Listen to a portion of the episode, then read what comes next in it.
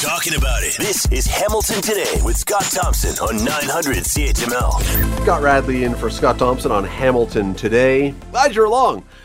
We're thrilled you're here because we have so many things to get to. Scott Thompson off vacation for today and tomorrow and next week. And so I'll be filling in for the next few days here from 3 till 6. Glad you're with us, as I say. Uh, let me tell you, before we get to what's going on, let me remind you of the Twitter poll that is going on for go to Twitter, go to 900 CHML. Do you support the city of Hamilton's plan to eventually convert Main Street from one way to two ways?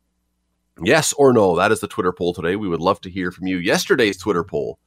Do you think Patrick Brown's disqualification from the federal conservative leadership race was done to ensure Pierre Poilievre becomes the party's new leader? Yes, no, it's too early to say. Yes, 58%. 58% of you are conspiracy theorists.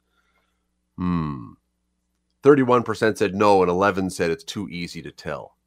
Hmm. So we're talking to the conspiracy theorists, are we? Will, for tomorrow, let's arrange a show of all conspiracy theories. We'll get some JFK in there. We'll get some 9 11 stuff happening. We'll start talking about some other great conspiracy theories. We could do that. We could fill three full hours with nothing but conspiracy theories. Yes, we could do that.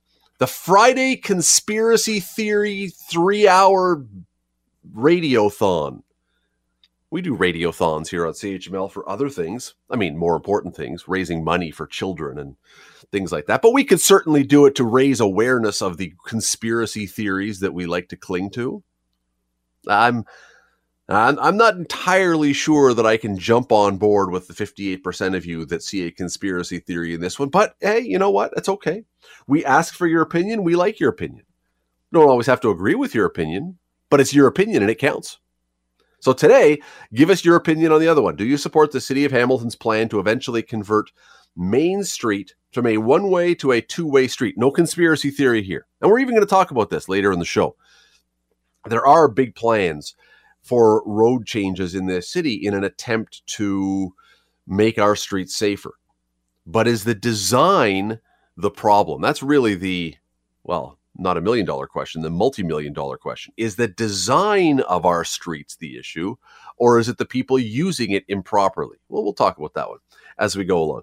Uh, let me tell you what else is coming up on the show today. We are a country that is spending a lot of money on federal bureaucrats. A lot of money, more and more and more money. In fact, we spent over the last over the term of COVID over one and a half billion dollars just on overtime alone for our federal bureaucrats, while we were hiring roughly 15,000 new ones every year. How can we hire more and more and more people to do the work and still need that much overtime? Anyway, of course, it's only your tax dollars, so don't worry about it. No big deal. Gas prices, speaking of money, gas prices all over the map right now. Uh, some of you are delighted with the way gas prices are heading, which is downwards. Others probably haven't seen a whole lot of a drop yet or are going to see them bounce right back. We're going to be talking about what is going on with gas prices and can we expect, if you are one of the fortunate few who has seen the prices drop, can you expect to see that sticking around? For some period of time, let us uh, let us hope so. As I said, uh, Hamilton roads. We're going to get to that one this hour. We will be talking about the the city of Hamilton as a destination, not as a tourist destination, as a living destination. Steve Buist uh, will join us, reporter for The Spectator, has a fantastic piece. You can see it at thespec.com right now that points out that, yes, as we have heard for years now, Hamilton is quite a destination for people moving here, but not the, the story that we're learning when you dive into the numbers is not the same story that we've been told for a while now. It's a really interesting twist on what we had expected. Steve will explain that one later. We got another wave of COVID apparently coming our way. That's very exciting. The Canadian military is now saying if you want to have purple hair and tattoos on your face, that's cool. We want diversity and individualism in our armed forces in order to try and recruit. Is that really what we want in our military? Is it really individualism and diversity? Is that a good thing in a military? Well, we'll we'll find out later on as well as that we're going to be talking about world poverty there's a lot of it now thanks to what's going on in the world uh, the blue jays not where we expected them to be when the season started and james Caan father of Buddy the Elf, adopted father. Well, no, real father of Buddy the Elf. Got to keep my father straight on the in the movie Elf. He was in Brian's Song. He was in, of course, in The Godfather. He was in a, a, million other movies. Passed away today, or at least we heard that he has passed away. We'll be talking about James Caan. Uh, so many other things as well. A little while ago, we learned of a report that highlighted the fact that the federal bureaucracy had hit less than half of its performance objectives over the course of COVID. Not ideal. Now you say, okay, well, you know, COVID was a dis- disruption. Maybe we shouldn't have expected that they were going to hit all their performance objectives. Well, there's more news today, though, that adds to that, that, that makes us, I think, or should make you even more scratching your head about what's going on. Since 2019, the federal government has spent $1.9 billion in overtime pay. So we're paying a lot of money to get not good results. Okay. And so you say, still, COVID was a huge disruptor. And so we had to pay more because the people who were doing the work, you know, there weren't as many of them and they were thrown off by everything that had to happen. Well, except at the same time, the federal government was adding roughly 15,000 new employees each year to not achieve these standards while paying $1.6 billion in overtime no matter which thing you keep saying, but, but, but, there's an answer and it doesn't make it seem any better. Franco Terrazzano is the federal director of the Canadian Taxpayers Federation. He joins us now. Franco, how are you today? You know, I'm doing well. Not as good as the bureaucrats who are collecting, uh, you know, millions in bonuses and now more than a billion in overtime, but I'm doing pretty good. Well, it, look, you've talked about this a lot of times. This kind of thing. You can every time one of these reports comes out, you you cannot personally be surprised by anything you're seeing. Well, I am surprised by some of these numbers. Um, so, a few things that I want to add uh, onto your opening segment. First, we have to remember that the government departments were not meeting half of their targets even before COVID 19. In 2019, they met 49% of their own performance targets, right? But here's where we were really surprised when we dug into the $1.6 billion of overtime payments that have been going on since 2019. First, we have to remember that more than half of public administration bureaucrats were employed from home during the pandemic. That's according to Statistics Canada. But let's let's talk about some of the notable examples within each department. You had Elections Canada spend 1.4 million dollars on overtime in 2020, which was a non-election year. You had the House of Commons and the Senate spending more than $13 million on overtime pay during the pandemic, even though both houses of parliament were sitting in a virtual hybrid format. You have the employees at the Fisheries and Oceans Canada Department receiving about $98 million in overtime pay during the pandemic. 98 million. Now, that is more than what both of the federal government's health departments received in overtime combined. So when you look at the department numbers, there is a ton of head scratchers here. Well, oh yeah, there are. And here's what I don't get. During the during COVID, during the pandemic, many private sector workplaces had to lay people off during the pandemic. And so to keep going, you had owners or bosses who were working extra time. I get that. I, I understand that circumstances required that certain people were going to do more to keep heads above water. I absolutely get that, and I applaud those people who did that. But here you've got the federal government not just paying overtime, but hiring more people each year. Surely, if you have more people to do the work, you would have less need to pay overtime. I don't understand how you can do both. You either have more overtime with fewer people or more people and fewer overtime. How do you possibly balance both of these things? Yeah, I have no idea. I mean, that is the big question mark because they hired more than 15,000 new employees each year. Each year, more than 15,000 new federal bureaucrats were added. Then they paid about $1.6 billion in overtime since 2019. So they're spending buckets of cash hiring more employees. They're spending buckets of cash on overtime pay, and then they're still failing to meet half of their own performance targets. So I think taxpayers have every right to be wondering, you know, what's going on in Ottawa right now. And not only that, you mentioned um, the private sector. So much pain, pay cuts, job losses, people losing their businesses perhaps for good. Now, of course, it's going to be the private sector taxpayers that have to pay for all of this additional spending. And let's not forget that during the pandemic, during lockdowns, more than 300,000 federal government employees received at least one pay raise, and the federal government has no records at all of ever giving its employees ever a pay cut. You know, eh, look, if you work in the public sector, th- this is this is sounding all pretty juicy and pretty great. Um, if you work in the private sector and you haven't received pay increases or you've been falling behind, I got to tell you, all these times that we talk, it only gets more frustrating. And you know, now that I know this is not a federal thing necessarily, but now that we hear, you know, that teachers unions are about to start negotiating, mm. and this union and that union are all started negotiating, and they all want cost of living, which is now a huge amount more than it has been in recent years. The we where there's no reason to believe that any of these numbers are going to do anything but go up and up and up and up and up. Yeah, and and you know what really adds to the frustration. I mean, of course, to your point, there is only one taxpayer, so it almost seems like we're getting uh, billed with extra costs at every level of government these days, whether it's federal, whether it's provincial, whether it's municipal. But what I think is so frustrating is is like, okay, well, who's going to stop this? Well, the people who are supposed to be watching over our, our tax dollars are supposed to be the politicians. Well, what have they been doing over the last three years or two years during the pandemic? Well, they've given themselves three pay raises since COVID 19. Yep. So while yep. you and yours have struggled, the person who's supposed to be your representative in Ottawa continues to give themselves higher pay. you know, like that's and less, so frustrating.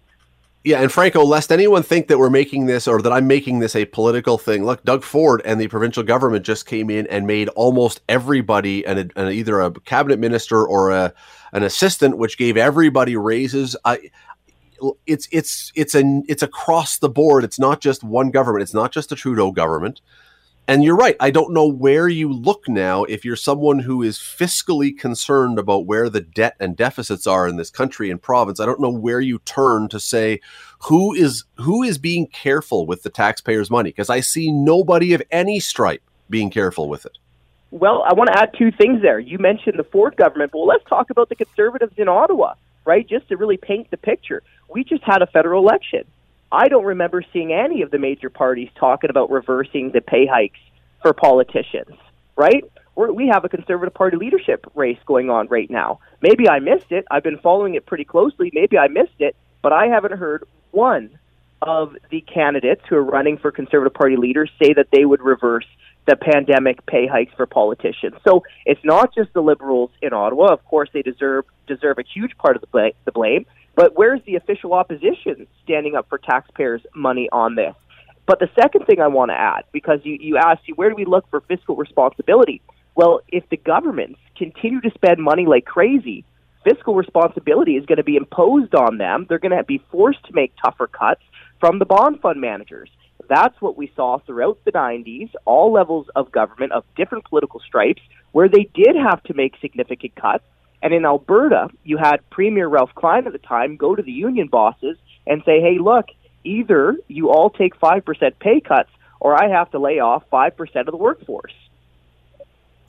Yeah, and nobody likes that when that happens. I mean, that, that, that what happens is some party will finally get elected vowing austerity and everyone will say, "Yeah, we better elect them because whatever it is, because we have to control this." And then they get into office, and those moves start to come, and everyone goes, "Wait a second, I don't like this. Let's vote the people back in who like to spend money. That's more fun." And so well, it's look, you know it's a cycle. Eh, and either you make tough decisions now, or tougher decisions are going to be forced on us. I mean, this year alone, it's costing taxpayers twenty-seven billion dollars just to cover the interest charges on the government's credit card bills federally. To put that in, into perspective, that's more than what the Alberta government will spend an entire year on health care.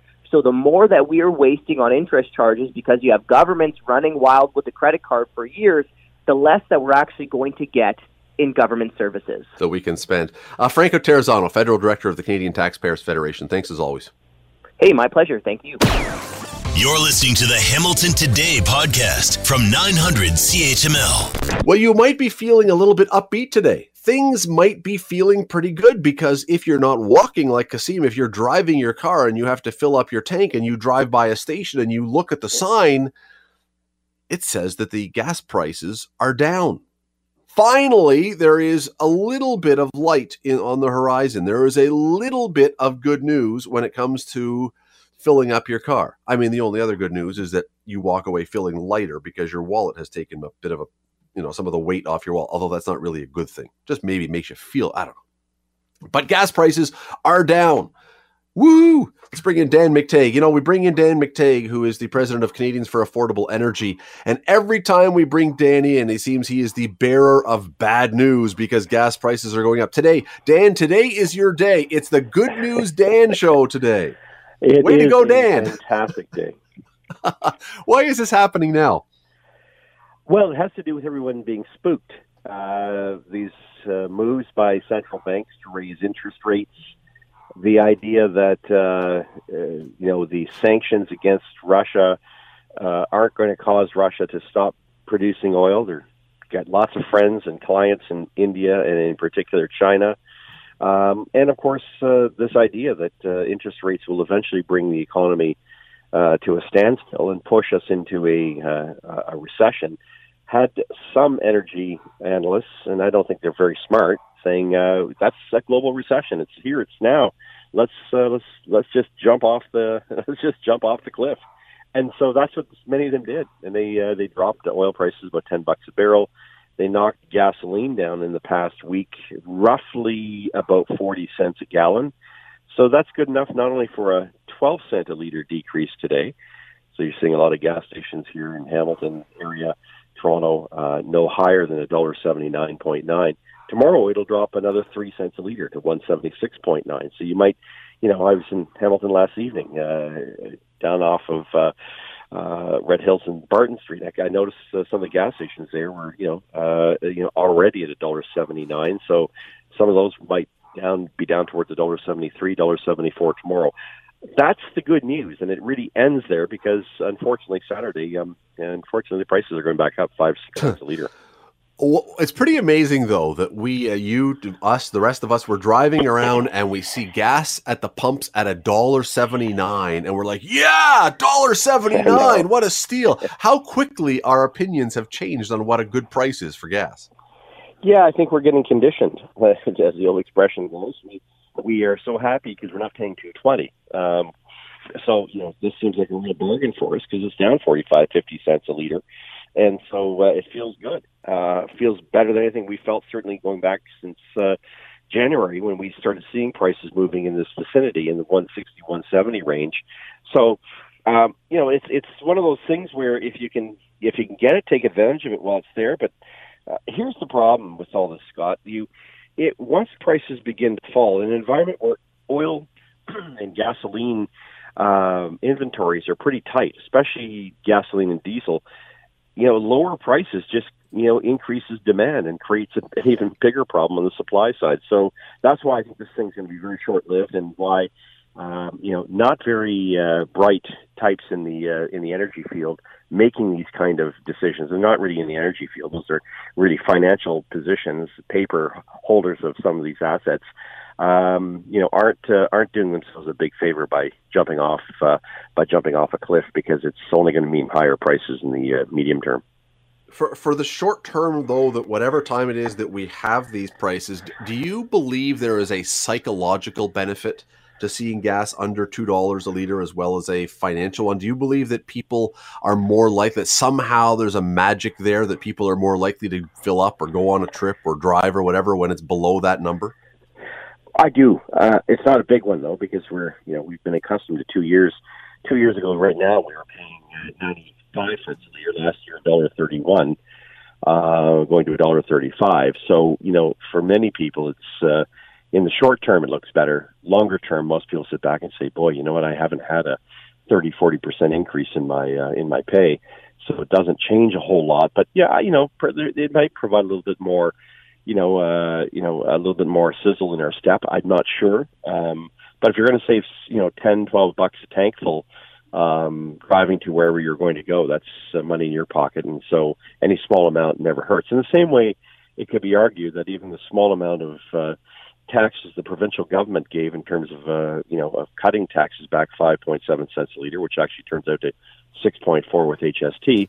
It's not a lot, and it probably won't make a massive impact, but, uh, as my uh, as my wife always says to me, who helps the finances in, our household, every little bit counts.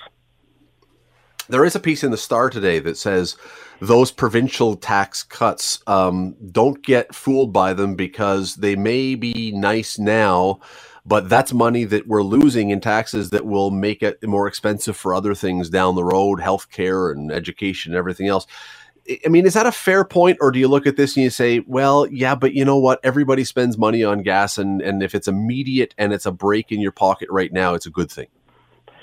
Well, the, let's understand that the federal and provincial governments are making money still by having HST applied to the higher price, so they're not really losing revenue now, are they?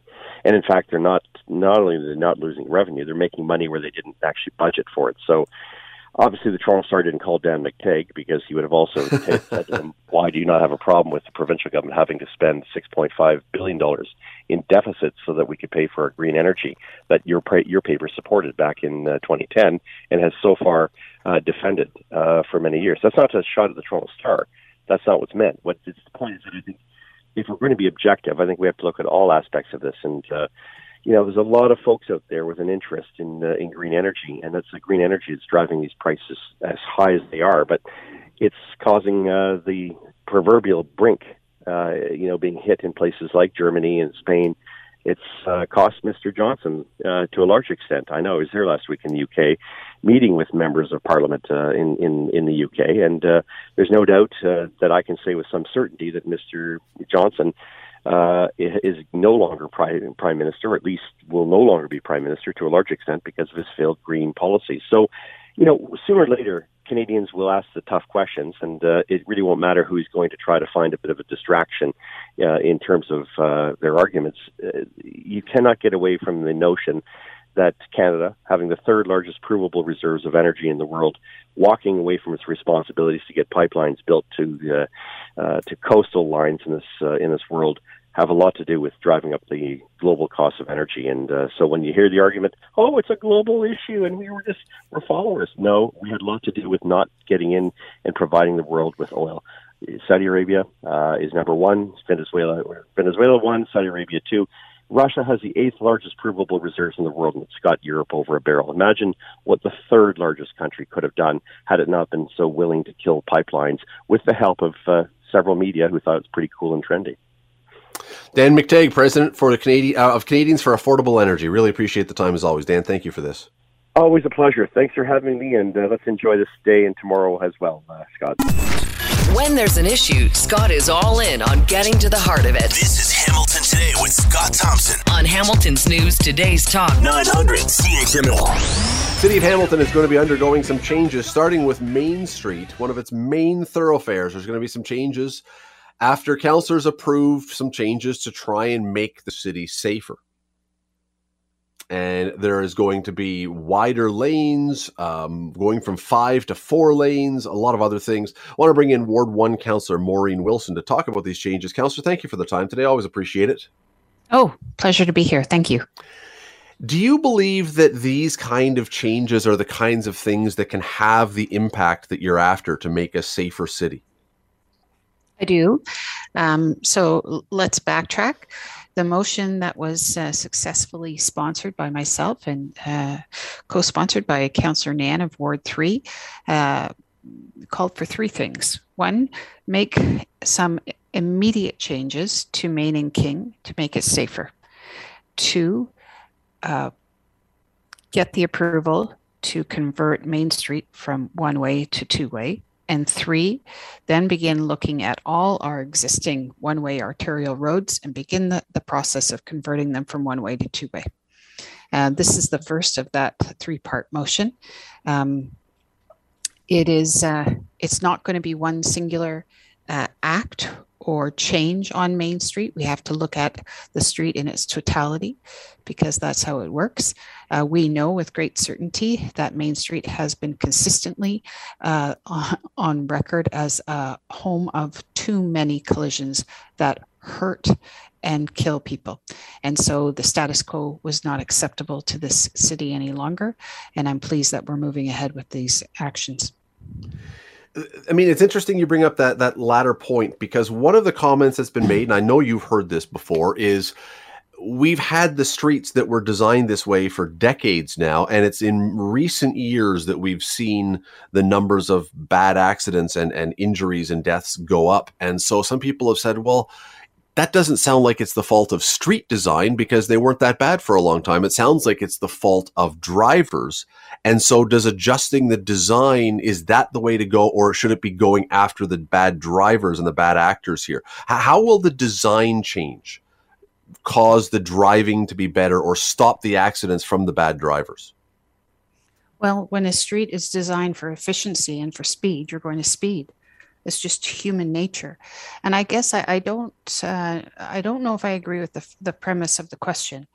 Okay. And when our streets were um, overnight changed from one way to two way in the 1950s, there there were concerns raised on a, a number of fronts. There were concerns raised from those downtown neighborhoods of what the impact was going to be on livability and safety.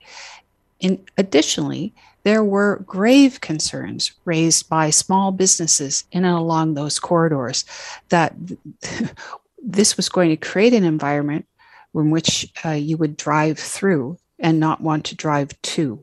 Uh, because it's it's a hostile environment, and uh, I would argue that those concerns have uh, been borne out. Uh, it is not in our economic self-interest. It's not in the interest of small business. They told us that in the 1950s. They were absolutely right. Um, it's uh, these changes are in our collective interests. Design, we know from all the work on Vision Zero, Vision Zero, which this council voted for unanimously along with the action plan, is design is one of the the, the greatest um, predictors, if you will, or enablers of, of good driving or driving that puts both the driver at risk and those uh, around them. This is going uh, now. Some of the things that you've talked about, they they can be done, I would think, without a whole lot of issue around it. I mean, you can make a street go two way, different painting and and putting up lights that facing the other direction and things like that. Not an impossibility. There are some real challenges though here long term. How, especially around say Dundurn Street, that area where you're going over the highway and ramps are now designed just to go on to highways in one direction and things is there a way do, do, any of these studies show that you know realistically there's a way that we can do this in the long term and make this work or or are there real problems with trying to make these streets go both ways and and, and work the way we would want them to I think when you're designing or redesigning a city or doing anything with respect to the city, you have to um, start by asking yourself, what are our values? What is it that we are going to put a premium on? And I would argue the first uh, obligation and duty of any elected government at any level is to do what it needs to do, what it can do to support and secure the health and safety of residents. Job number one. Everything is possible if you are very clear on what you value. Do we value life and livability? Or do we value efficiency? For too long, over too many decades, we have valued the efficiency of one user. The consequence of that has been um, for Hamilton one collision every 63 minutes, one person injured every six hours, one fatality every 26 days, one pedestrian collision every one and a half days, one cyclist collision every two and a half days. Those are not measures of a healthy city. Um, those are not measures of a prosperous city. And that's why uh, this is years in the making of, of residents asking us uh, to, to make the streets safer for motorists, for pedestrians, for children, for grandparents, for cyclists. And uh, so streets are for all users of all ages of all abilities. And I think we're beginning to move in that direction. Are we going to move in that direction as fast as some of us would like? No. Uh, but these these streets, uh, the lesson that we can take from the 1950s is there is considerable risk that comes when you do do something overnight. You have to do careful study. You do not want to save a problem. You do not want to shift a problem. You need to solve a problem. I have great confidence and faith in our chief engineer, Mr. Soldo, um, and uh, we're going to get there. This is the first uh, pillar in the motion uh, that we put forward in May, and we're going to continue to move in that direction of, of safety. Ward One Councillor Maureen Wilson. Wish we had a lot more time. Uh, it's a very interesting topic. Wish we could get into more, but we will in uh, in the in the future to come. Uh, thank you for doing this. Really appreciate your time. Thank you very much. We have known for years now that people are moving to Hamilton. We've known this that people are coming because first of all, our house prices at one point were cheaper, and well, then they were still cheaper than Toronto. But we, we have we've had this influx and we have always understood what's happening here. It's Toronto people coming here. Well, let me read something from a piece Steve Buist has up at the spec.com today. Steve, a reporter with the Spectator. The common perception is that the influx has been driven by migrants from the city of Toronto who want to trade one inner city urban environment for a less expensive one in the heart of lower Hamilton. And yes, that has been happening according to census data. But a new study shows the great migration to Hamilton is being driven more by an exodus from the suburban parts of the greater Toronto area to the suburban communities of the amalgamated city Stoney Creek, Glanbrook, Ancaster, and Waterdown. Steve Buist wrote the piece, and I would encourage everyone to go read it at thespec.com. It's very interesting. Steve joins us now. Steve, how are you today? Great, Scott. How are you? I am doing great. It's been a lot. You know, we work together, but I almost never see you anymore. So it's uh, it's good to have you on here. This is um this is a piece. It's a fascinating piece because it really does fly in the face of accepted wisdom. We all knew, Steve. We all understood exactly what was happening, and you've just pointed out that maybe we didn't really know exactly what was happening. Yeah, I, I mean, the study was done by uh, Brian Doucet from uh, the University of Waterloo, and and he's been interested in Hamilton issues for for quite some time. And and as he puts it, you know, everyone knows somebody who knows somebody who moved to Hamilton from Toronto. And as you said, you know, that is true, but those numbers are actually dwarfed by the sort of suburban migrants uh, who are basically just turning, you know, one suburban area in for another suburban area. So they're just the uh, you know, really what this is is just kind of expanding the boundary of the GTA further and further and further. I mean, there's a, a University, a Western Ontario University prof, uh, Mike Moffatt, who kind of coined the term, you know, drive till you qualify uh, in terms mm. of, of a mortgage. So, uh, you know, that certainly seems to be what, what this is all about. People just kind of pushing themselves further and further and further away from the center of Toronto. I want to read uh, two things. I'll do one at a time here, but there's two quotes that I want to read you from your piece that were really, and there's so much interesting stuff in here, but these really stood out to me. Here's the first one. It's a quote from, I think it's from the study itself rather than from you. The statistics show a movement from the GTA to Hamilton, but in the suburbs, at any rate, it is not in any meaningful sense about Hamilton. So people are moving here, but they're not connected necessarily to Hamilton as we know it. It's all suburban stuff, right?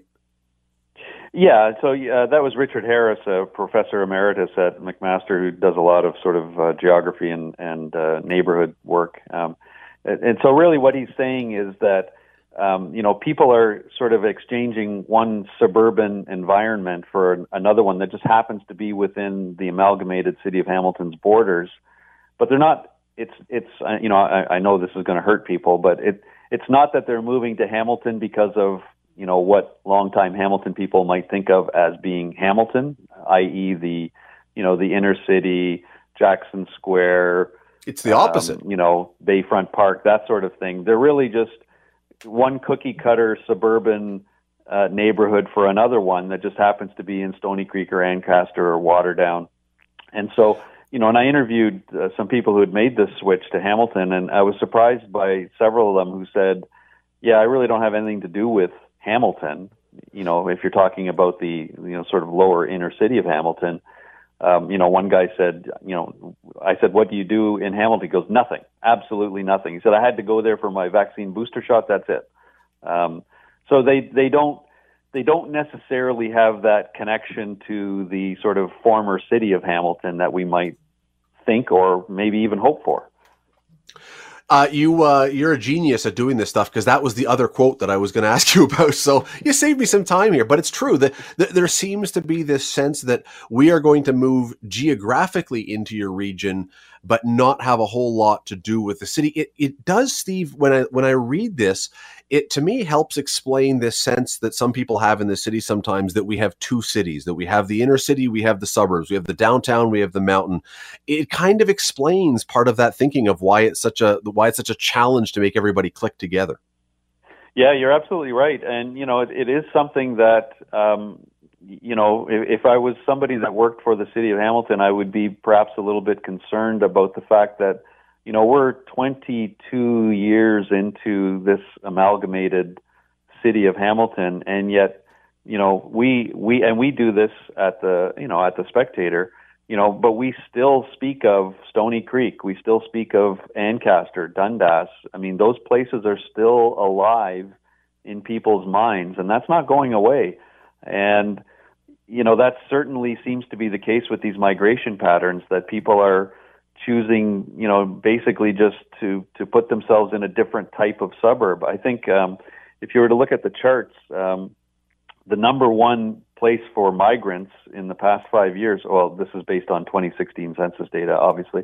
Um, you know, the number one uh, place for migrants was Burlington. You know, so people just sort of moving across the border. You know, and one could speculate that that's probably price driven to some extent. Um, I think I think Oakville was third or fourth on the list. Mississauga, I think, maybe a, may have been second. Um, so yeah, you're just seeing this sort of outward, you know, sprawl.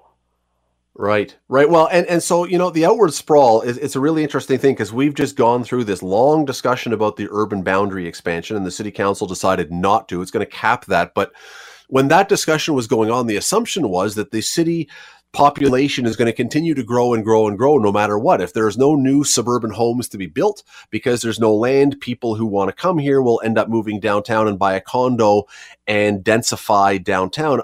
This almost makes it sound like that's not a guarantee of a sure thing. No, and I think if you were to, uh, you know, and I've done some of this work in the past uh, when when census when various censuses have come out. Um, you know what you're seeing. If you look at the numbers, you'll see that the if you were to take the five suburban communities, uh, Stoney Creek, Glanbrook, Ancaster, Dundas, Flamborough, and add them together as sort of that outer ring of Hamilton, you know, those five suburban communities are growing their populations at a faster rate than the the mountain, you know, the old mountain part of the Center Mountain, yep. or the lower part of the old city of Hamilton. So, um, and what this uh, study from uh, Brian Doucet shows is that um, you know, very little of the migration was to the Hamilton Mountain. And so over time, you're seeing that these five suburban areas are increasing their proportion of the overall city's population. I don't know what that means. Uh, obviously, they have space to grow still. And so, it's, you, as you pointed out, it's going to be very interesting to see how the, um, you know, freezing of the boundary, what impact that that, you know, does that sort of tip the scale back into um, you know, the population of the old city of Hamilton starting to rebound. You know, there. I look. I wish we could talk about this for an hour right now because there's so many interesting things that come out of this, and one of them, and we just don't have time to get into it, is so much emphasis always with council is put on to building up the downtown core. If all or so many of the people flocking here are not looking there, should that change how council looks at what it does? We don't have time, as I say, to get into that, but it's certainly a really interesting part of this. Uh, the piece is called People Are Flocking from Halton and Peel to Live in Hamilton. Just not in old Hamilton. It's by Steve Buist. You can find it at thespec.com. I'm sure it's going to be in the paper. Uh, Steve, really appreciate the time today. Thanks for doing this. Thanks, Scott. I always appreciate it. You're listening to the Hamilton Today podcast from 900 CHML. Yeah, it appears we're running in circles again. Ontario is likely, we're hearing, in another wave of COVID 19. This one led or driven by the highly infectious BA5 Omicron subvariant. Anyone else thinking, I know more about viruses and variants and this kind of stuff now than I ever thought I would in the entirety of my life? Two two and a half years of hearing this nonstop will do that to us. I know someone who knows way more than we do, though, because she talks about it every single day out of necessity. That is Dr. Elizabeth Richardson, Chief Medical Officer of Health for the City of Hamilton. Uh, doctor, thanks for the time today. Really appreciate it. Thank you, Scott. I, I what would be my bet that you would beg to talk about almost anything else these days than viruses and Omicron and COVID for just a little while. Any other health issue, just for a little while. Well, you would be right, Scott. You know, there are so many other important health issues that are facing our community, and, uh, you know, we'd love to be focusing on those. And indeed, that is what you see both for public health and across the healthcare system, where we're trying to still manage this COVID 19 pandemic and what it means for all of us and for health services, for our community as a whole, while also trying to get back to deal with the other health issues that are very important and are facing our community. And, and look, I, I'm sort of half joking because I'm sure there is COVID fatigue. I'm sure you're fatigued with talking about it. I know. And here's the other thing I think there's a lot of people who are fatigued with hearing about it. And that's where this kind of becomes a challenge, isn't it, for you and for other experts and other people who are leading in this? How do you keep people's ear when they are just done with this and don't want to hear it anymore? Yeah, Scott, that is that's definitely a good point in terms of where we're at. And unfortunately, you know, we've seen lots of people saying, "Well, isn't COVID over?" You know, I'm so done with that. And yeah. you know, have we moved past those things? And and that's not the case. I mean, the COVID virus is going to be around with us for a long time yet to come. We are going to continue to see these new variants emerge um, as it goes forward, and so we're all going to need to continue to pay attention to it. And of course, you know, when we're talking about those things, it means making sure that we know what's going on in our community, where we're at with any new variants or that sort of thing. Making sure that we're up to date with our vaccines is absolutely critical as we uh, as we go forward. We know they make a big difference in terms of what they mean for people's well-being, being, especially those who are most vulnerable. But also doing things like wearing masks when you're indoors. Yep, I'm going to say it again. We do need to wear masks um, at times, and we're going to need to look and see what's going on in our community and look at wearing masks um, when we're in crowded places, especially if we're vulnerable to the virus, and staying home when we're sick.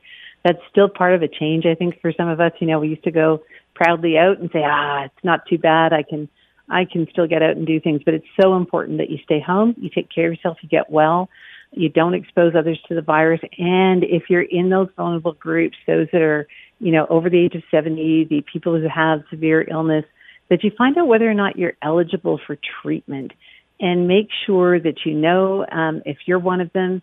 If you do get sick, go and get a PCR test. If you're RAT positive, great, you've got that in hand. But if you have a, a RAT test and it's negative, you still need that PCR. And then you can talk to your family doc, get a prescription, get that filled by the pharmacist. It makes a big difference when it comes to people who who are vulnerable to the uh, severe effects of this disease.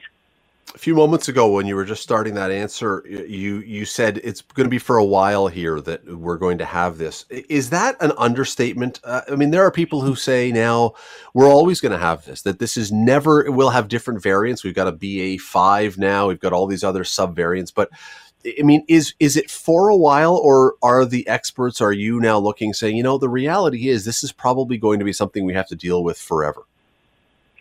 You know, Scott, that's a good point, and uh, this is something we're going to have to deal with. We don't know exactly what it's going to look like as it goes forward. As we see new variants, we're still learning. We've just been two and a half years of knowing about this virus and and learning what it means for us. But it is likely something that's going to be around, and that's why it is so important that we get accustomed to you know watching what's going on, looking at what needs to be done, and it, we're going to get better science. We're going to continue to learn um, as we go forward, and and the variants will continue to occur. And so, you know, knowing what's happening, being up to date, and getting comfortable with COVID, and this is why we talk about learning to live with it um, you know, knowing how we can still have very full and, um, you know, being full lives and being out doing the things we love to do, but being mindful of what it means for us and how we can best take care of ourselves and those around us is so important too. The trick here too is that uh, I mean we have flu season every year, and I, don't know. I don't, I don't want to make a comparison here. I don't want to say something out of turn, um, but we do have people who die of flu, and we've had this discussion go back to the very beginning of this. And there may come a point when the number of people who are very sick from COVID and the number of people very sick from the flu are similar. And so, how do we then convince people that one is worse? We don't have mandatory flu vaccines. How do we say we should make everyone go and get the boosters for this? I mean, th- there is a point at which the numbers and the comparison again, to go back to where we started, becomes difficult to make the case that we need to do these extensive things in our society, don't they? Well, I think that's where we have to sort of step back and look at the full range of infectious diseases. We have lots of vaccine preventable diseases that affect us that, you know, we have vaccine programs for that we start off in infancy and and we're very mindful of in terms of you know if they show up, what do we do about it? We have things that we do around measles, where which is a very contagious virus. And you know we've made really really good progress um, with the nature of that virus of reducing its impact. And so we've had to adjust to all sorts of viruses is really what I'm trying to get to. And, you know, they do have different characteristics. This one may be somewhat similar to flu in that it seems to have this sort of repeating pattern and this change and variation that happens over time and the need to adjust vaccines for it. And so we're going to have to sort out with COVID, you know, what it does mean for us, what the the uh, the the vaccine recommendations are going to be, those sorts of things. I think that piece about though balancing, you know, the the um, measures that we have to take versus what we need to do to live a, a full life, have you know, be economically prosperous, be socially, you know, active. Those are the things that we're sorting out right now. Is just you know where exactly how, what do we need to do to um, to protect ourselves and yet continue to move forward with our lives. And so right now we know that the cornerstone of that really is vaccination. So and that's not um, it's not without cost, of course, but it is something that makes a significant difference in people's lives. Whether or not we'll go back to the sorts of mandates that we saw as we were dealing with COVID nineteen when it was an unknown and we weren't sure exactly what was required, or we saw our healthcare system getting overwhelmed. I'm help, hopeful that with those vaccine mandates, or sorry, with the vaccines available, I should say, and people being wise in their day to day activities that we can really limit uh, the need for anything more stringent than that. So we'll continue to learn and we'll continue to give the best advice we can as we go forward. That is Dr. Elizabeth Richards, the Chief Medical Officer of Health, who one day will be on this station talking about something beyond just COVID. But, but for now, it is COVID, and we we always do appreciate your time. Thank you for doing this today. Thanks so much, Scott. If Scott Thompson isn't satisfied with an answer, He'll delve into the issue until he is. you're listening to Hamilton Today with Scott Thompson. On Hamilton's News Today's Talk. 900 CHML. The Canadian Armed Forces has decided that it is going to change some of its rules so that you can be a little more individual if you want to join. You can color your hair, you can grow your hair to whatever length you really want. You can have tattoos even on your face. Um, if you're a man and you want to wear a skirt in the armed forces, that's now okay too. There are all kinds of these things. The idea, according to the Department of National Defense, is to support respect, to support respect, diversity, and inclusiveness. Christian Leuprecht is a professor at both the Royal Military College of Canada and Queen's University. He's a fellow at the Macdonald Laurier Institute. Uh, Christian, thank you as always for the time today. Good afternoon, Scott. So I'm reading this story and I'm thinking to myself, you know, the world is a pretty dangerous place these days. Russia is fighting Ukraine and the Middle East isn't exactly a peaceful place still. And there are parts of Africa that are warring with each other. And we are talking about whether our soldiers should be allowed to dye their hair purple or wear a face tattoo or whatever else. Is this, is this, is this an important thing that our military should be spending its time worried about? Yeah, I think this really does matter. So it's a reflection of civil military relations and the military trying to balance, on the one hand, the expectations of Canadian society and of its members with the operational environment. And so what you lay out is constrained ultimately by two dimensions. One are the operational constraints, and the other are safety constraints. So that is to say, does it make sense to impose certain restrictions on your dress or your hair, your fingernails, whatever it might be, um, as a function of the job that you are asked to do? And does it provide safety concerns? Um, uh, or, or, are these restrictions also justified in terms of uh, in terms of safety concerns? So you might think, for instance, of a mechanic that works on some intricate pieces um, on, uh, on on jet engines um, with long nails, for instance, and you might strike a compromise and say, well, those nails might uh, might might cause a might might be a risk, but you know, if you wear safety gloves or so, then we can mitigate that risk. Or there are still some things that are off limits, like for instance, hair in your face. So your hair has, always has to be tied back because you need to be able to identify people um, properly. So this is trying to strike, I think a better balance because the default so far had been it's always about the discipline and the look of the organization. And so there's sort of a certain uh, a certain a certain look that's sort of expected, and commanding officers could enforce that quite rigorously. And so now the effort is to make to put an onus on the commanding officer and the particular trade to demonstrate that there is a genuine operational or safety requirement uh, to restrict someone from expressing themselves uh, the way they would like to express themselves. And there are some mm. things that are uh, that are off limits by virtue of uh, other elements of Queen's orders and regulations. For instance, uh, any uh, any insignia or any signs that um, are demeaning, that are hateful, that are discriminatory, that are racist, that is already covered by other policies. That these are unacceptable, whether they are on displayed or in a hidden fashion on a tattoo on your body, for instance. I understand that you know words like diversity and individuality are very relevant today in our society, but isn't that the opposite of what a military is about though the whole idea is that you're not supposed to be an individual you are a part of a unit you're a part of something bigger and you're not supposed to stand out this is the part that I don't really understand. Individuality has never been seen as a benefit within a military. You're supposed to conform so that you all fit in and can do everything you're supposed to do together as a well oiled machine. I, I don't get where individuality works in an army. So I think this is about what the critics would call sort of a male heteronormative institution. And I know those are big words, but um, basically that the institution in itself is not neutral, but is shaped by traditionally shaped by certain particular uh, value sets. And so that these value sets need to adapt to a modern and diverse society and to a modern and diverse Canada. Um, so you might think also, for instance, people who come from a particular religious backgrounds um, or particular ethnic backgrounds, where, for instance, certain types of headgear um, is part of uh, what uh, what what is part of sort of their religious traditions. So would we then necessarily want to exclude people simply because they wear a certain type of headgear if that headgear, for instance, is not um, does not pose any operational or safety impediments for the job that that particular person is doing. So I think it's also a matter of just responding to a society that is changing rapidly. And of course, as we know, the Canadian Armed Forces has some recruitment challenges, and part of those challenges uh, stem from the fact that it has uh, very particular, um, very particular expectations. And yes, on the one hand, it is a national institution, and so it socializes certain norms and values. But I think the sense is that these norms and values uh, should be ultimately constrained, uh, as you would be in any other job, by the functions and the tasks that you are expected to do rather than by some historical legacy that the particular institution brings with it because it is ultimately a government institution and the Canadian Armed Forces and the Department of National Defense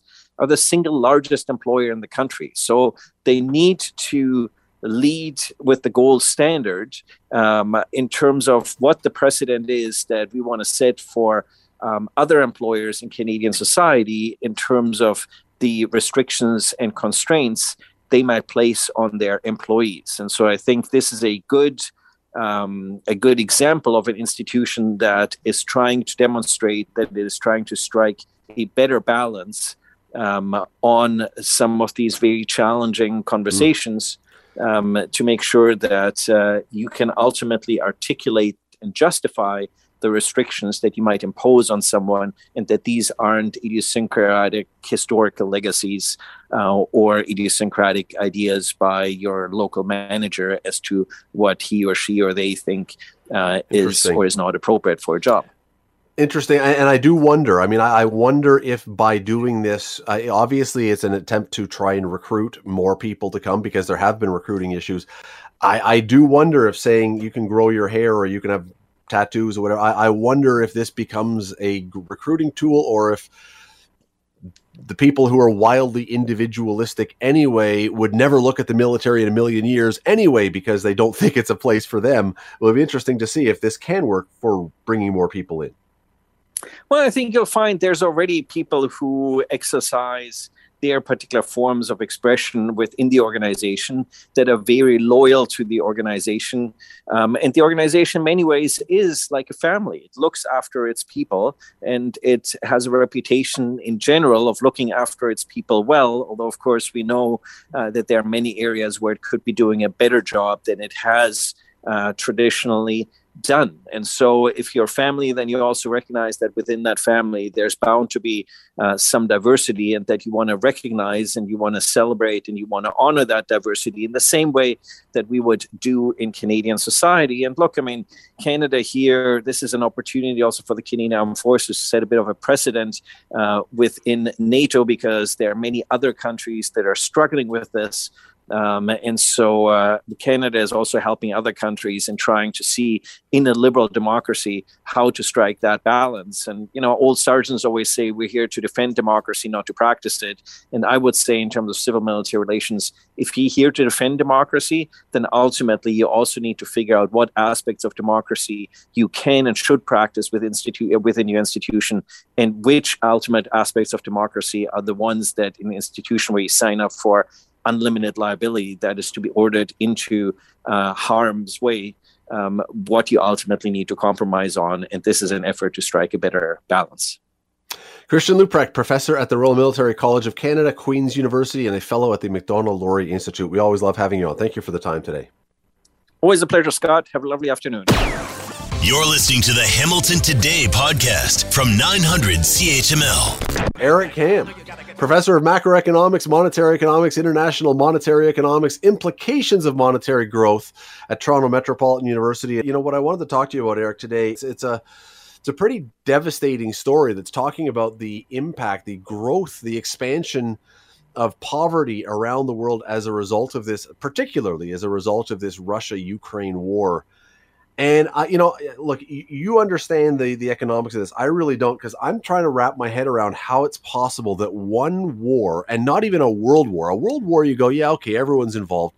How could one war suddenly lead to 71 million more people in the world? They say experience more poverty and more hunger as a result of what's going on. How is that possible? Well, it's possible because it's a really negative, what's called exogenous shock to the economy, which means it wasn't derived by economic forces. It was more something geopolitical and then dropped on the landscape. So, what we're really talking about um, in a larger picture is something called contagion.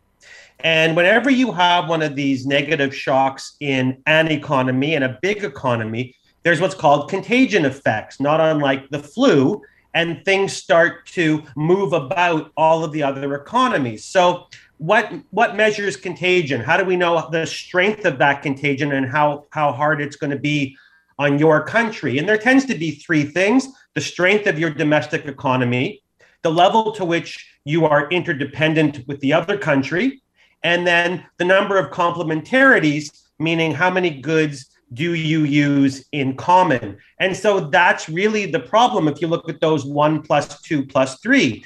Russian economy is very, very large. It's having a war with the Ukraine. So that's creating real supply side challenges of what is being shipped to and shipped out of a war zone. Now, take that in and of itself, and that would be enough. But when you, there's another reference to Hamilton, it would be enough. But when you marry that with the fact that we have runaway inflation and we have other supply chain challenges not even related to the war, well, then you've got a recipe for disaster because you've got these, again, this contagion, this moving through these economies, and negative reactions have a multiplier effect and they grow and grow. And really, that's where we are, Scott. We're watching what happens when something bad multiplies.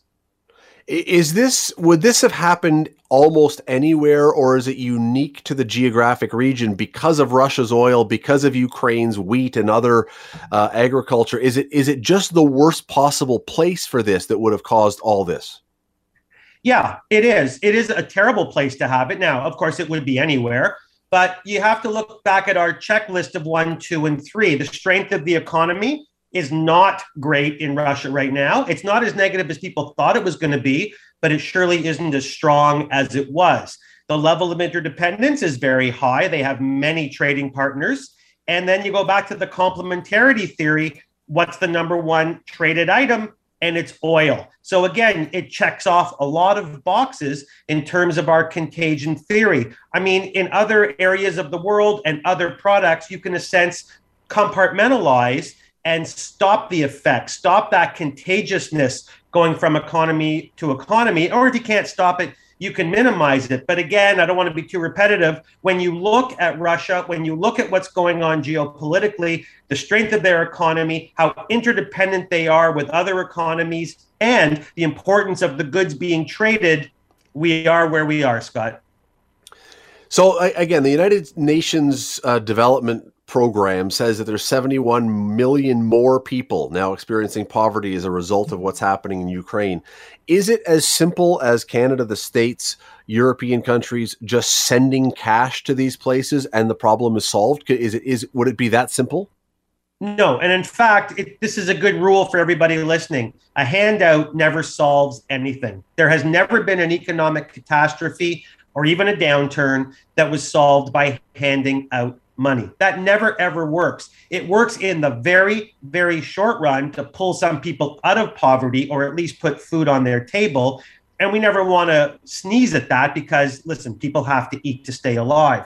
But in the long run, that's not going to be the solution to anything. What we have to do, unfortunately, is figure out a lot of things, some related to the economy, some not. I mean, we can tend to inflation and we can tend to items like that, but we can't tend to the war. No economic theorist is going to end the fighting between the Ukraine and Russia. So, really, we're starting to have to rely on some, again, exogenous factors, things that are unrelated to the economy to have to solve economic issues. And that right there, Scott, is the genesis of our conversation is that we've got some things the economy can fix, but we have many things that it can't. And that's where we are. So what do we do then? I mean, I, most people I don't think are eager or comfortable when they hear about this just sitting by and saying, "I don't care if my country does anything." We would want something to be done, but what can be done?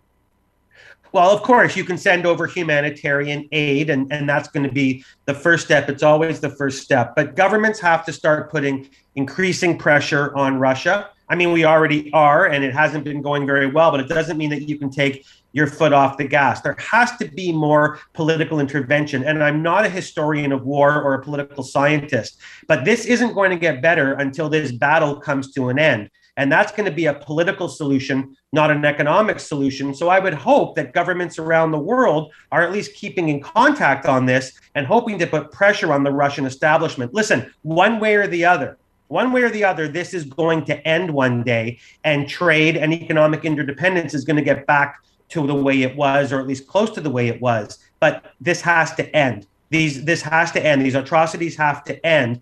And again, economic sanctions can only do so much. It's going to take government interventions to try to bring this thing to a stop.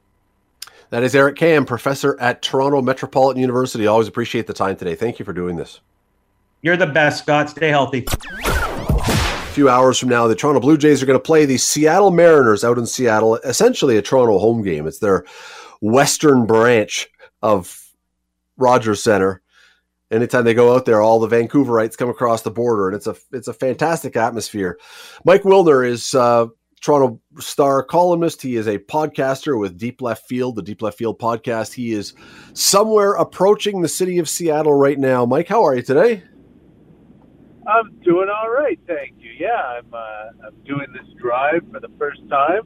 Flew into Vancouver this morning and drove. I'm driving down to Seattle. And that way, I can, on the way back, hit up the Vancouver Canadians and see a couple of their games, and it's going to be a nice little weekend. No kidding. That is uh, that's that's a nice one for sure. Look, I, when I when I got to this, we've just passed the halfway point of the Blue Jays season. I wanted to do this the other day. We're getting to it today, but this is not the Blue Jays team. I don't think that too many of us thought we were going to see at the start of the year when everybody was talking about them as World Series favorites and their starting pitching was going to be outstanding and eh, Vladimir Guerrero was going to be even better than last year. And yet at the same time, they're still sitting in a wild card spot. So do we look at this and say this year has just been not really very good right now, or do we? How do we look at the Blue Jays right now? I mean, there's there's no sane person who would look at the Blue Jays and say they're not very good. I know there are a lot of people who do believe that, but it's just it's it's, it's an alternate reality, and it's not the truth. The truth is, Saturday they had the third best record in the American League, and then some horrible things happened both on and off the field over the next few days. They lost five games in a row but they're less than a week removed from having the third best record in the American League. I think what when when expectations are set to say that a team is a World Series contender and is a really really good team, there is a segment of sports fandom that believes, okay, so they're going to win pretty much every game, and every time they play a team that's worse than them, they're going to beat them, and um, you know, that's just not the way baseball works. First of all, the Yankees are doing things that nobody expected them to do this year. They're on pace to set an all-time wins record Major League history, which is insane. You know, most people were picking them going into the season to finish third in the division, um, but they're having this magical, crazy year. So, you know, muzzle tough to them, and and, and we'll see what happens in the second half. But uh, they have a massive lead in the division. So you can't really compare yourself to that because that's an historical sort of thing. And then you look at what the Blue Jays have done. And what the Blue Jays have done is in the first half of the season played the most difficult schedule in the American League, uh, in the major leagues, pardon me. And they came out of it in a playoff spot. They now play one of the 10 easiest schedules in the major league the rest of the way. They're already in a playoff spot. I think we're so like um, conditioned to see the middle of the season, early July, the All Star break. Is man, they really have to do something because they're five, seven, nine games out of a playoff spot, and if they don't do something now, then then they're not going to make the playoffs. But that they are one of three teams that's within a half game of the top wild card spot in the American League. Yeah, and, and uh, Mike, I think I think I think you hit the the point when you said a moment ago. The word is expectations. If if the Jays had not started this season with so many people talking about them as World Series favorites, I think a lot of people would look at this and say they're doing a they're they're doing quite nicely. Again, a, a couple wins here and they're in second place in the AL East behind a team that's gone crazy it, it was all to me it's all the expectations. It's entirely about what people had been told they were going to see and that is not what they've seen so far. Yeah but you know what? I think sports fans well i think sports fans purport to be brighter than that. You know it's it's very easy to say well you told us they were going to be good now they're not good so they're awful as opposed to you told us they were going to be good. They're not that good. Maybe you don't know what you're talking about. I think that if, if you, you know, we're, we're in this whole think for yourself uh, place in the timeline of society, and yet blame gets thrown so easily around. Hey, you told us this, and this this didn't happen. Um, nobody knows what's going to happen, and you know, what's interesting also is that all these so-called experts uh, just say stuff with no accountability whatsoever. You know, the all the people who said the Yankees are going to finish third and going to be hard pressed to win 82 games this year, they're going to have their same jobs next year, even though they completely blew that. Um, what, what you need to do is take a look at the information, take a look at the team. And when you looked at the Blue Jays this year in spring training, there was no reason to believe they weren't going to be absolutely a playoff team. And once you're a playoff team, you're a World Series contender because all you have to do is make it to the playoffs to be a World Series contender. And there was there's no question that the Blue Jays are absolutely a playoff team. And as we sit here while they have 45 wins in their first 82 games, they remain absolutely a playoff team. Nobody's promising a 100 win season. Nobody's saying they're going to win the division by 20 games. Um, it's it, baseball is very, very, very difficult, and I think every April, everybody forgets that all over again. Well, and and with the time we have left, I mean, the other side of this, and this is an old story. It's it's a repetitive and quite frankly a boring story now, I think. But if you look, there's three wild card teams in each league now. Um, all three of the wild card spots would come from the AL East, and the Yankees are in first. I mean, all four playoff all four of the five teams in the AL East right now are sitting in a playoff position. I mean, it it it never stops being a crappy division to be in if you really want an easy ride to the playoffs. True, but then again, if 80% of the teams in the division make the playoffs, uh, maybe it's it's not a horrible place to be. But they're changing it up next year, so I'm really interested to see what happens next season when you go down from 19 games against every team in your division to 14 teams, 14 games against every team in your division, which means the Jays, Red Sox, Rays, and Yankees will each have 15 fewer games against each other yep. and 15 yep. additional games against some of the lesser lights. So it might make the division even harder because they're not going to be beating up on themselves all the time. It's it could be a lot of fun. Could be 400. It is uh, next year. Yeah, there could be there, and especially with, as you say, with the new rules, that could be uh, that could be the case. We got to let you go, Mike. You can follow Mike Wilner, Toronto Star. He writes there. Deep Left Field is the name of the podcast. You can find him there, Mike. Safe drive. Always appreciate your time. Thanks for doing this. Thank you. You're listening to the Hamilton Today podcast from 900 CHML. Now, this next segment is if you are someone who is looking to sell a home.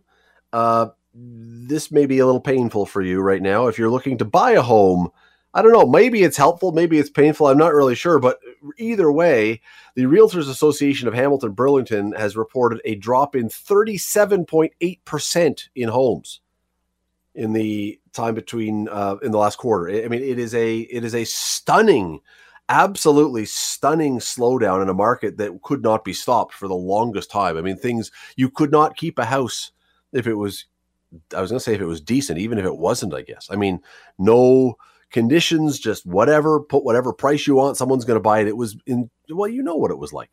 And all of a sudden now things seems to, the, the, the, the brake pedal seems to have hit, been hit rather hard. Rob Golfi is a sales rep with RE/MAX Escarpment Realty. He's with the Golfi team. You know him. You see his picture on signs and buses and I don't know where else you see his picture. Probably everywhere. Rob, how are you today? Good, thank you, Scott. How are you? I'm good. Where else do we see your pictures? Buses and billboards. Uh, have you got your your face anywhere else? Because I see you all the time. Like I feel like I know you.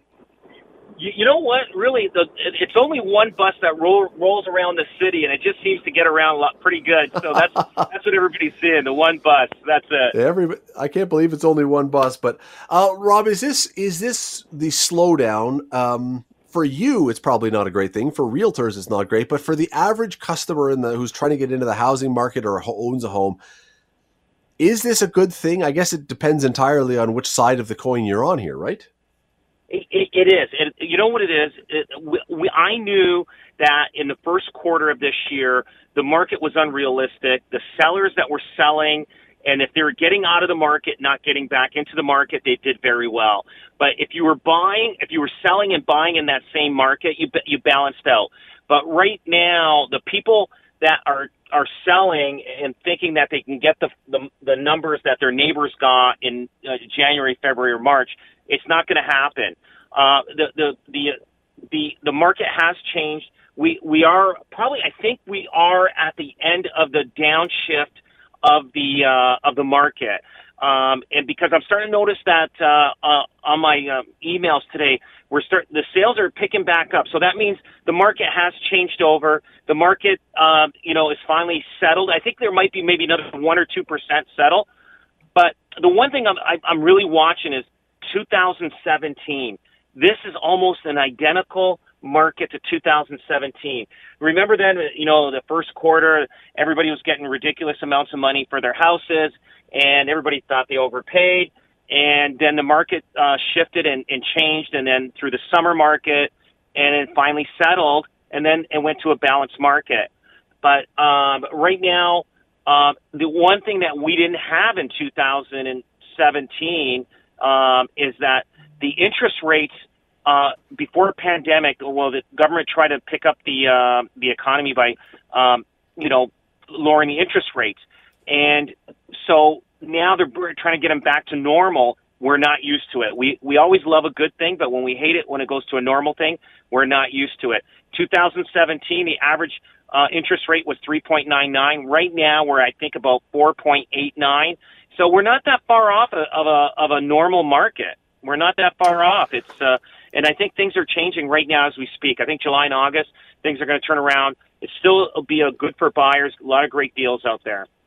When you say it, it's normal, and this is the funny thing. A couple hours ago on the show, we were talking about gas prices, and um, we're sort of laughing that we're looking at gas prices as you drive by a station now, going, "Wow, a dollar seventy nine, that's amazing!" And it's like, wait, no, that's not amazing. That's not.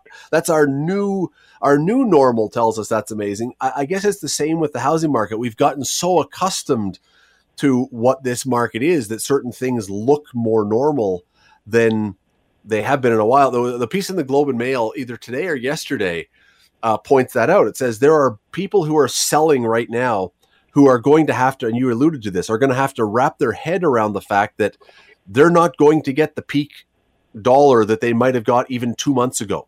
That that oh, more normal yeah. has returned, and you better wrap your head around that because it's not the same. No, you're absolutely right. It isn't the same. I, myself, I'm, I'm also an, an investor, and I'm, I've got my eye on two different properties right now that I'm looking at putting offers in. So I'm not afraid to put offers in at the interest rates that there are now.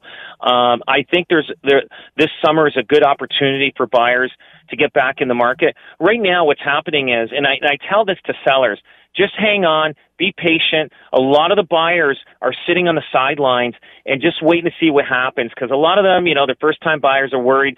You know, they're not sure, who, you know, what information to believe. The, you know, you got all the media and everything just saying that, you know, possible recession, housing prices are going to come down even more, all that kind of stuff.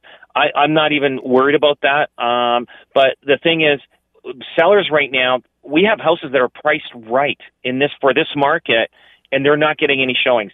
They just those sellers out there that are listening, and you have your house up for sale. Just be patient. When the market starts turning around and and and houses are starting to sell, if your house is still you're still not getting showings, then you probably have to readjust your price. But your house will sell. You just got to be patient in this market buyers, uh, it is a good opportunity. You can negotiate now. You got time. You get a home inspection done, um, and, and, and it's good. But I think we we've landed, and I even got a uh, my news um, uh, newsletter that comes out next week. Uh, I have the, the the different markets. Plus, I put the 2017 market. It shows how the market uh, peaked and and uh, took a bit of a downturn in 2017, and it show we're kind of copying that same format. So I think things will uh, be fine. Things will be fine. Rob, we got to run, so I've only got 15 seconds for your answer, unfortunately. But is this all to do with the interest rates, or is there some psychology in this as well that's now having an impact on people?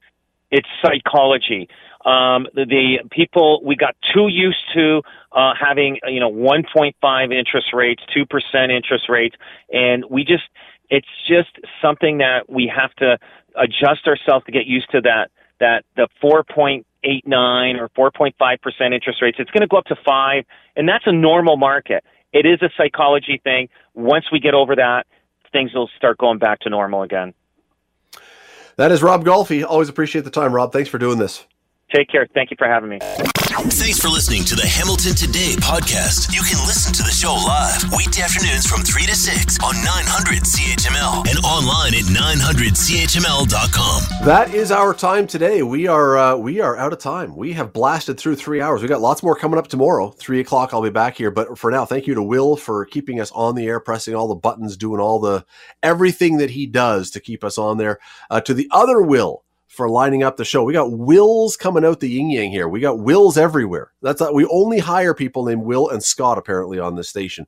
Uh, thank you to the viewer, uh, viewers, the listeners. Thank you to the guests. Thank you to everybody for being involved today. As I say, we will be back at three o'clock tomorrow. Would love it if you would join us then. Until that time, have yourself a great night. Take care. And boom goes the dynamite.